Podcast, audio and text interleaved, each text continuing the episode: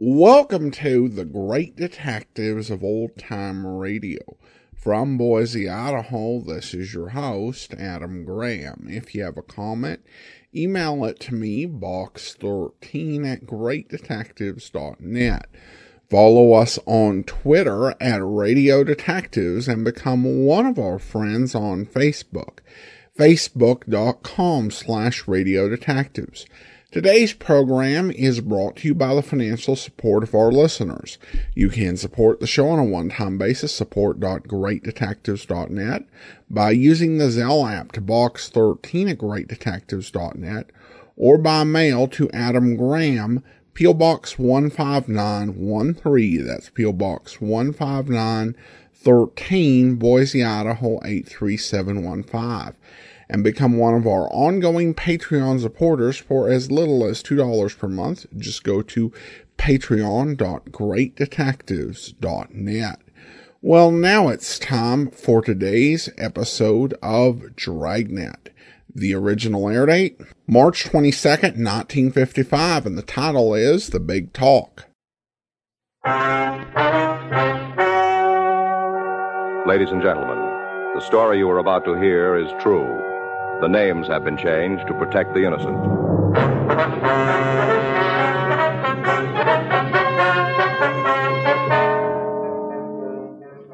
You're a detective sergeant. You're assigned a robbery detail. A watch salesman tells you his sample case has been stolen. He says he knows the men who did it. Your job? Find them.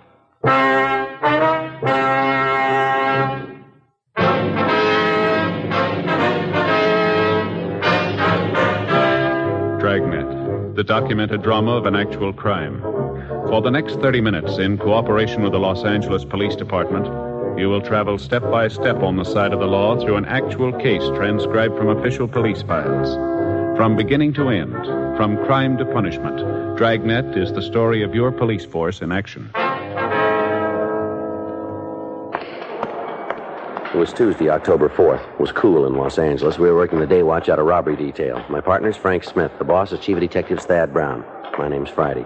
We're on our way into the office, and it was 7.46 a.m. when we got to room 27A. Robbery. I'll check the book. All right. Anything for us? No. Say, took Faye to movies last night. Well, Yeah, darn good double bill. Mystery and a comedy. sure had me fooled. what? The mystery had me fooled. I never can figure out who done it. Yeah.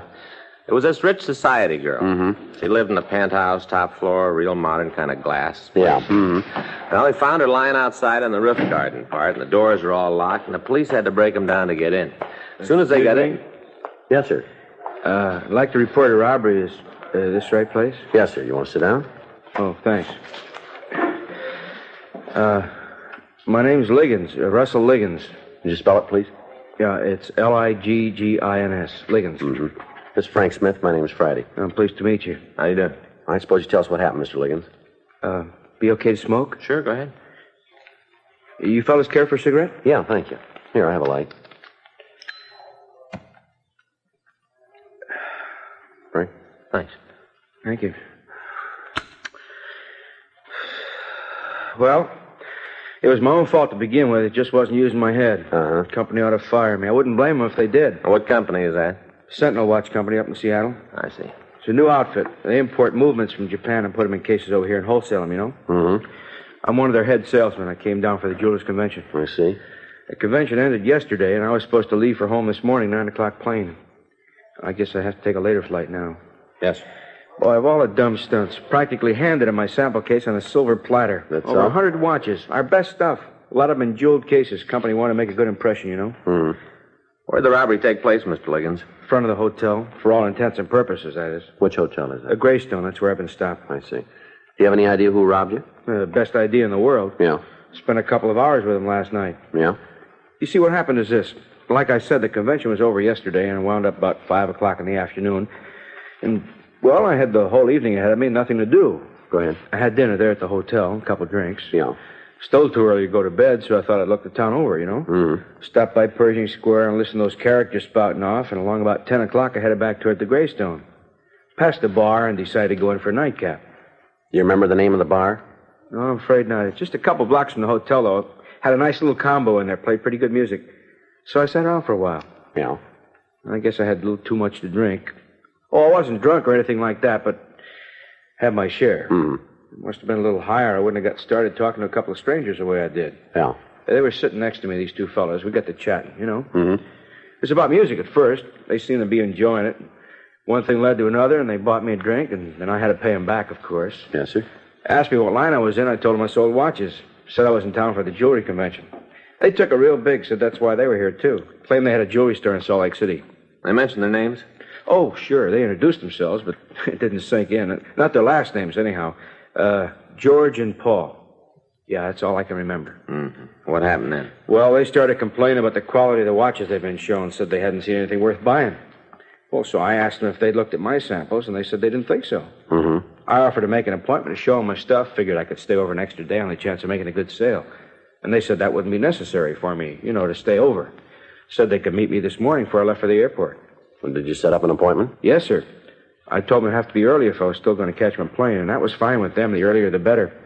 Agreed to meet me at 7 a.m. They even offered to drive me to the airport. Couldn't ask for anything more than that, could I? No, sir.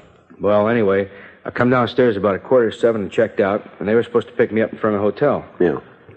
Well, about five or seven, they come by. I hopped in the car and we drove off. And we hadn't gone more than a mile or so when they pulled over and parked. A quiet street, not much traffic. Hmm. I asked them why they were stopping there, figuring on showing them my watches out at the airport. They said they wanted to look at them now. What was that again? They said that uh, they want to look at them right now, you know, in the car. The watches. Yeah. Mm-hmm. Go ahead. And, and it struck me as kind of funny. I didn't see where it would make any difference. And I opened up the case, and they just sort of glanced inside. And then one of the fellows, the one named George, he took out a gun, started shoving me through the door, and I tried to argue with him. I wasn't getting anywhere, though. Pulled a gun, huh? Yeah. And he, you know, kind of pushed me with it. Mm-hmm. And finally, I asked him to please at least give me my suitcase. I said it wouldn't be worth anything to them, but I needed it. And they tossed it out on the street beside me and drove off. I see.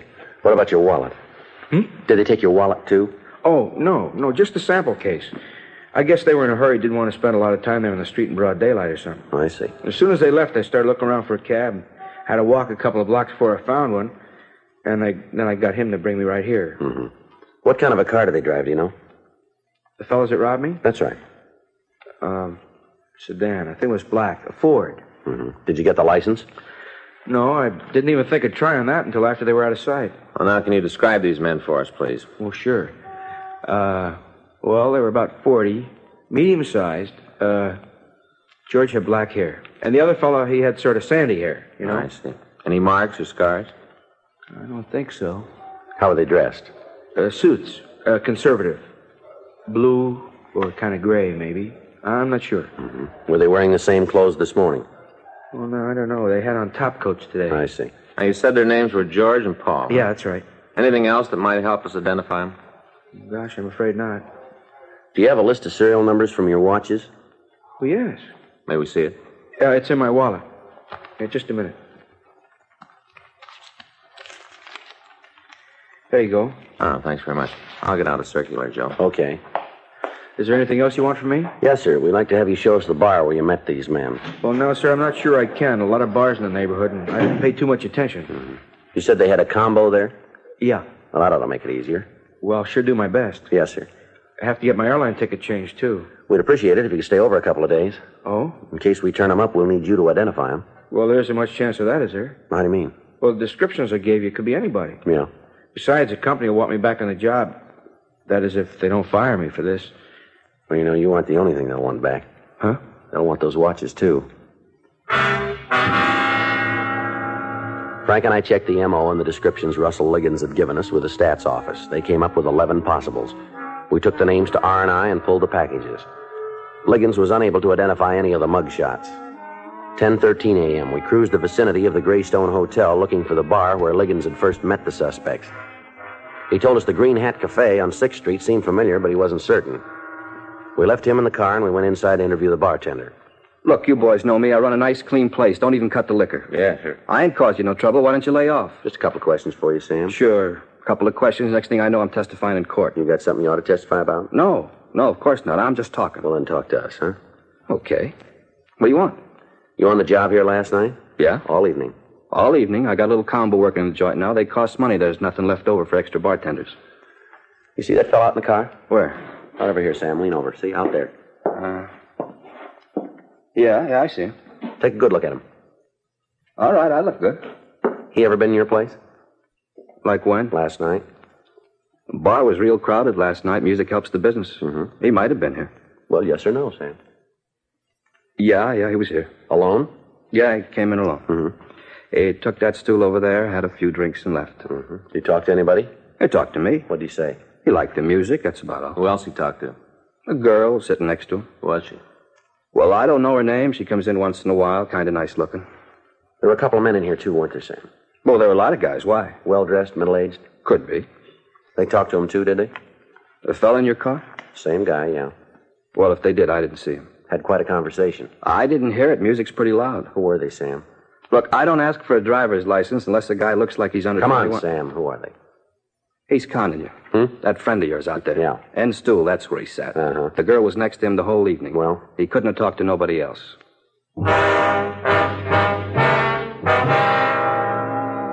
We took Liggins into the Green Hat Cafe, and he said he was certain that that was where he had met the two men known as George and Paul. Sam Huppel, the owner of the bar, was equally certain that Liggins was mistaken. 10:48 a.m. Frank and I drove Liggins over to the Greystone Hotel. While he went inside to re-register, we talked with the cab drivers who were stationed at the stand next to the main hotel entrance.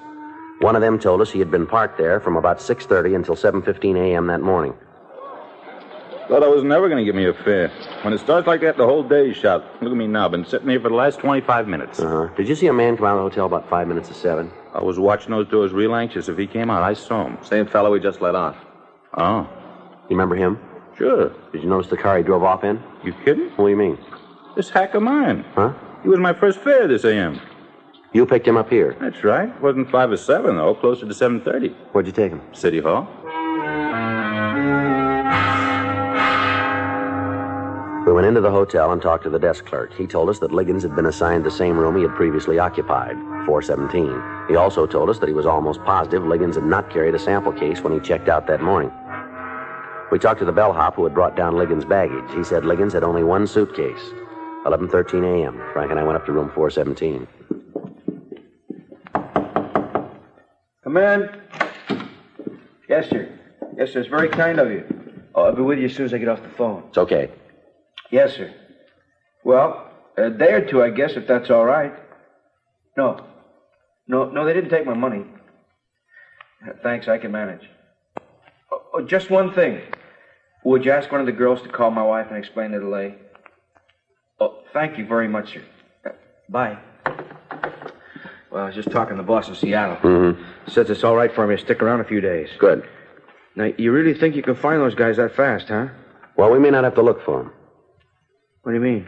We've been checking your story, Liggins. Yeah? Leaks like a sieve. Well, that lousy bartender, huh? You taking his word against mine? No, we get more than the bartender. Oh? The cab driver says he picked you up here at 7.20 and drove you down to City Hall. Well, he's crazy. You can have it in person.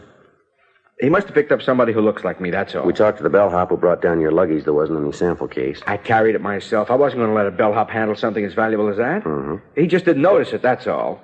The desk clerk didn't notice it either. Well, I stood in front of his desk when I paid up. That's why. Mm-hmm. What do you guys want from me? Just tell us what happened to the sample case. I- I've told you the whole story. There was one thing you left out. What's that? The truth.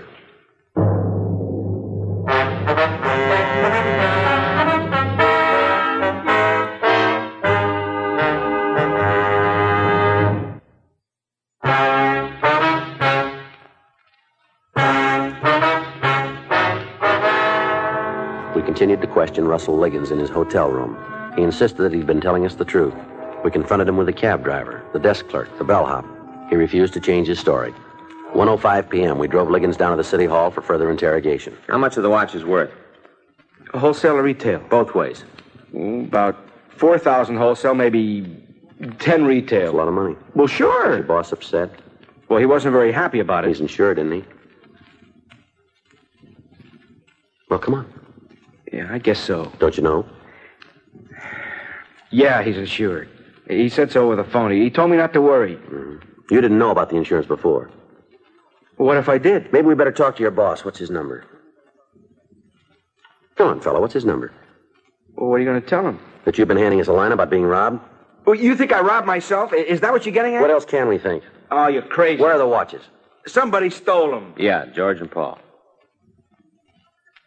Look, okay. It, it wasn't George and Paul. Go ahead. I made it up. The whole thing about them. You know, the fellas. I, I had to tell you something. Sure you did.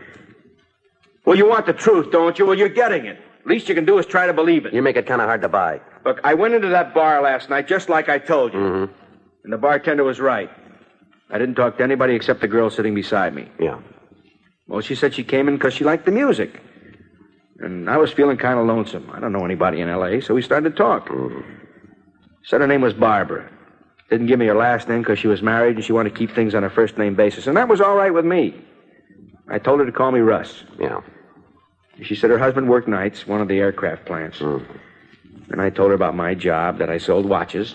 She kind of laughed when I told her. What about? Well, it was a big coincidence. Me being a watch salesman, she was planning to buy a watch. Told me the one she had was ready to give up the ghost. I see. Then she showed it to me on her wrist. A real cheap kind, just a piece of junk. Yeah. Well, she asked me if maybe I could get her a new one wholesale, and I said I might be able to arrange it. Then I suggested she come up to my room and look at the samples I had there. Yeah. Now, I wasn't up to anything. I figured we'd have a couple of drinks, but that was all. Sure. And then she kind of hesitated, said it wouldn't look very good. And finally, she agreed we went over to the hotel, and I had a bottle in my room, and I fixed us a drink. And then I showed her the watches. And she picked out the one she liked, but she didn't have any money with her, not enough to pay for it anyway. Yeah. Then I told her she could have it for free, you know, as a present.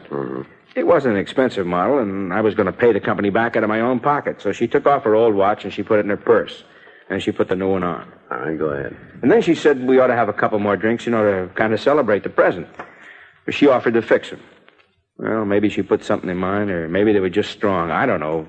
Anyway, I don't remember much after that. What'd you do? Pass out? Yeah, I guess so.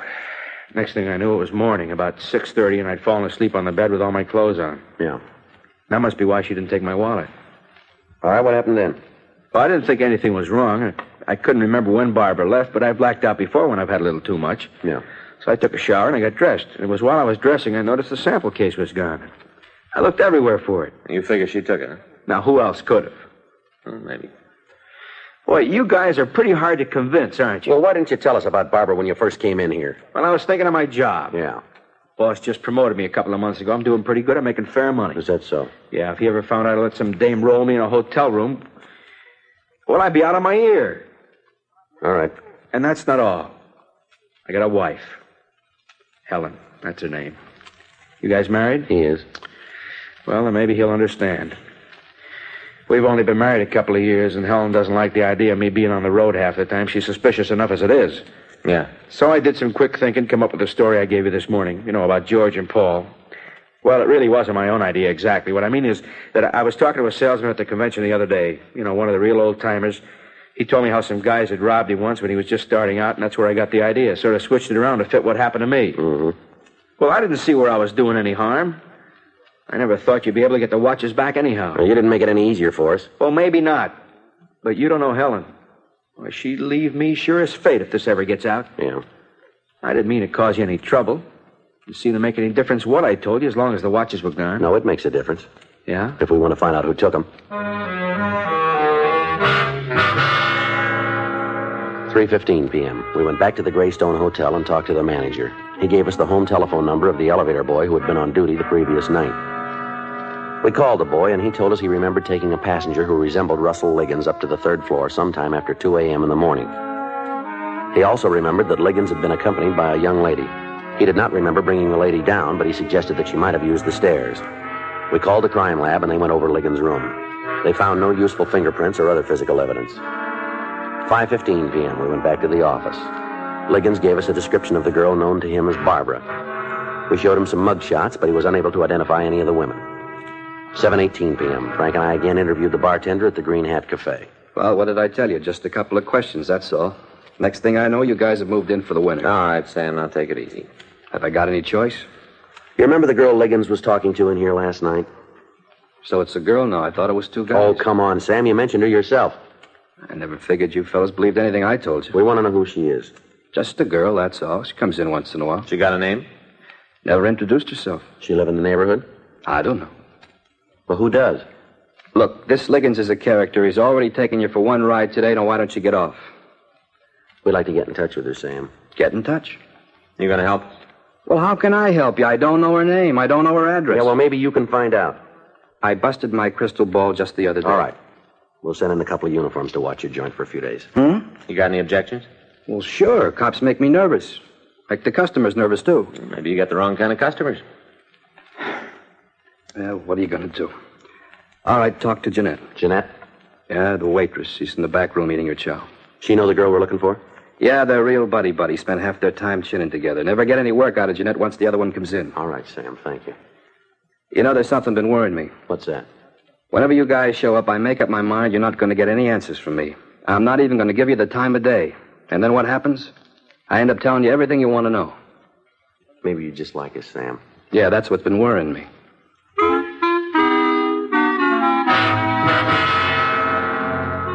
Frank and I walked back into the kitchen of the Green Hat Cafe and we interviewed the waitress, Jeanette Grover.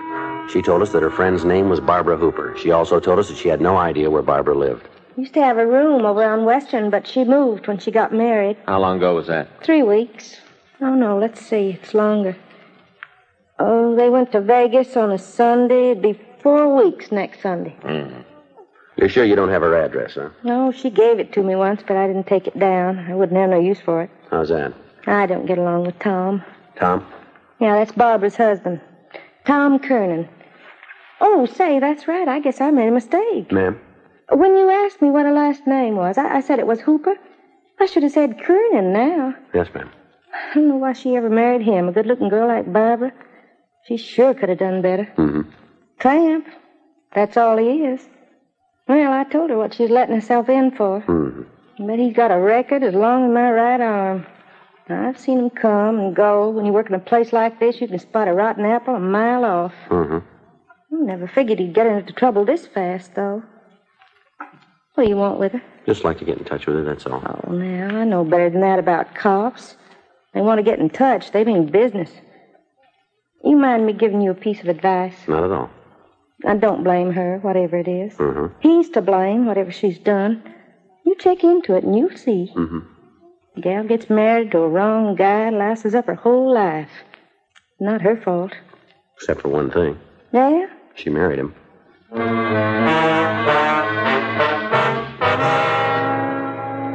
We went back to the office and ran the name Thomas Kernan through the record bureau. They came up with a package.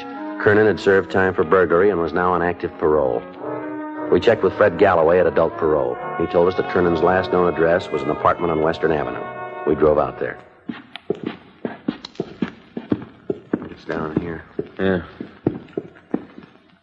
Yeah, Here it is. Huh. You all set? Wait a minute.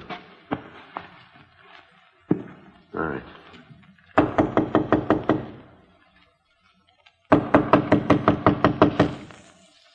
Al, what do you want? Come on, open up. Okay, okay, keep your hat on. Police officer, stand still. Who's moving? He's clean, Joe. Where's your wife? Out. Out where? I don't know. She wasn't here when I came home. We'll look around. Be my guest. Always knew you guys rode as ex-cons. That ain't no surprise. But I didn't know you started picking on our wives too. No. She's a nice kid. Mm-hmm. Let's start in on her. You can stay on my back. I'm used to it. But let her alone. Joe? Yeah. I found this case in the closet. Your watch is still inside. Most of them, anyway. All right. The heck's that? You didn't know about this? Of course not. Yeah, sure. Yeah, I never saw him before. Your wife did. Hmm? How soon will she be back? I don't know. We'll wait. Up to you. Never saw those watches before in my life, I'm telling you the truth. You bet you are. Even if Barbara did take them, that don't make me guilty of anything. No. Stupid broad. Don't you start making with a question, she'll spill the whole deal. But you didn't know anything about it. Maybe I knew she was looking for a setup. What does that prove? Some setup. Guy with a suitcase full of watches. Dizzy dame didn't even know they had serial numbers on them. What a brain. First job she ever pulled, she gets picked up. Time I was her age, I'd pulled half a dozen. You cops hadn't even tumbled once. You're real bright. That's the use. They won't learn. Tried to teach her the ropes. Gets picked up on her first job. You know, you should have expected that. Why? What do you mean? Look who taught her.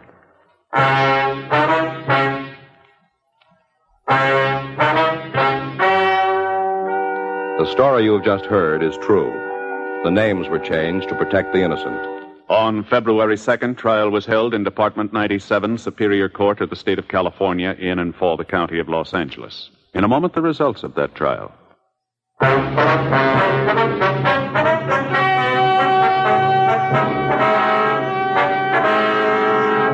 Thomas Carew Kernan was returned to the adult authority for violation of parole. Violation of parole is punishable by the term not served. Barbara Jane Kernan was found guilty of grand theft, one count.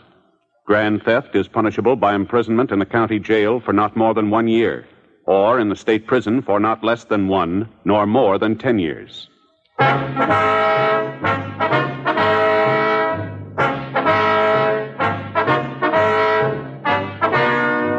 You have just heard Dragnet, a series of authentic cases from official files. Technical advice comes from the Office of Chief of Police W.H. Parker, Los Angeles Police Department.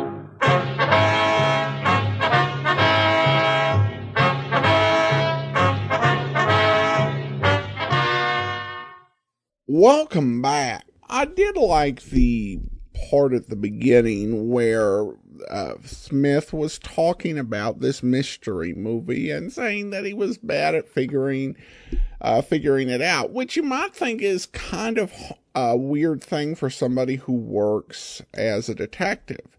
But uh, solving movie uh, mysteries and solving real life mysteries are two different things. And so it's nice to have that little contrast. I do kind of wonder about the genesis of this crime. Uh, because it's clearly implied by the end that the uh, criminal's husband uh, was the one who kind of inspired it. But she was the one who actually executed and planned it. So yeah, I, I kind of wonder, you know, how she figured that uh, the victim was someone that she wanted to talk to, or if she was just chatting up everybody till she found someone who uh, was worth uh, committing the larceny over. And you definitely do have to uh, appreciate kind of the humor of this at the end, where the husband is criticizing her, yet he's the one who realized that uh, they could not move uh, the property she'd gotten uh, because uh, it had these uh, serial numbers on it. And so it's a question of why did you leave it around your house so the police could just walk in and find it? At any rate, we turn now to listener comments and feedback, and Wes comments regarding the uh, final line of the episode. Uh, the, the Big Father, Joe Friday does not play. And if you uh, recall the uh, final line of that episode, the uh, criminal was going on about how the court had been unfair uh, and had considered him an unfit father because he'd spent time in prison. And uh, he had reoffended in this episode, of course and Friday essentially said that you proved him right. And I do think those are incredibly effective uh, lines. Uh, I do like that setup because I can enjoy some of the longer speeches Friday uh, gives in the uh, in the revived series uh, in the 1960s. But uh, some of these are just uh, so effective because he'll just let people talk. You know, they'll go on for a, a, minute or two and he'll just, you know, kind of be like, mm-hmm, you know, just those sort of active listening cues. Occasionally you can tell there's a bit of an edge uh, on it, like, yeah, really. Uh, and he has the last word and it's just a sentence or two. But because it's, you know, so, you know, it's so apt, it's really memorable and a good way to end the show. And I really do appreciate that, particularly about these uh, uh, programs from the 1950s. All right, I want to go ahead and thank our Patreon supporter of the day. Thank you to John and Christine. Uh, they've been Patreon supporters since uh, March of 2018, currently supporting us at the detective sergeant level of $7.14 or more per month. Thank you so much for your support. And that will do it for today. Join us back here tomorrow for Public Domain Video Theater, and we'll have an episode of On the Law. And then uh, we'll be back uh, next Saturday, another episode of Dragnet, and on Monday, Box 13. In the meantime, send your comments to box13 at greatdetectives.net. Follow us on Twitter at Radio Detectives and become one of our friends on Facebook, facebook.com slash Radio Detectives. From Boise, Idaho, this is your host, Adam Graham, signing off.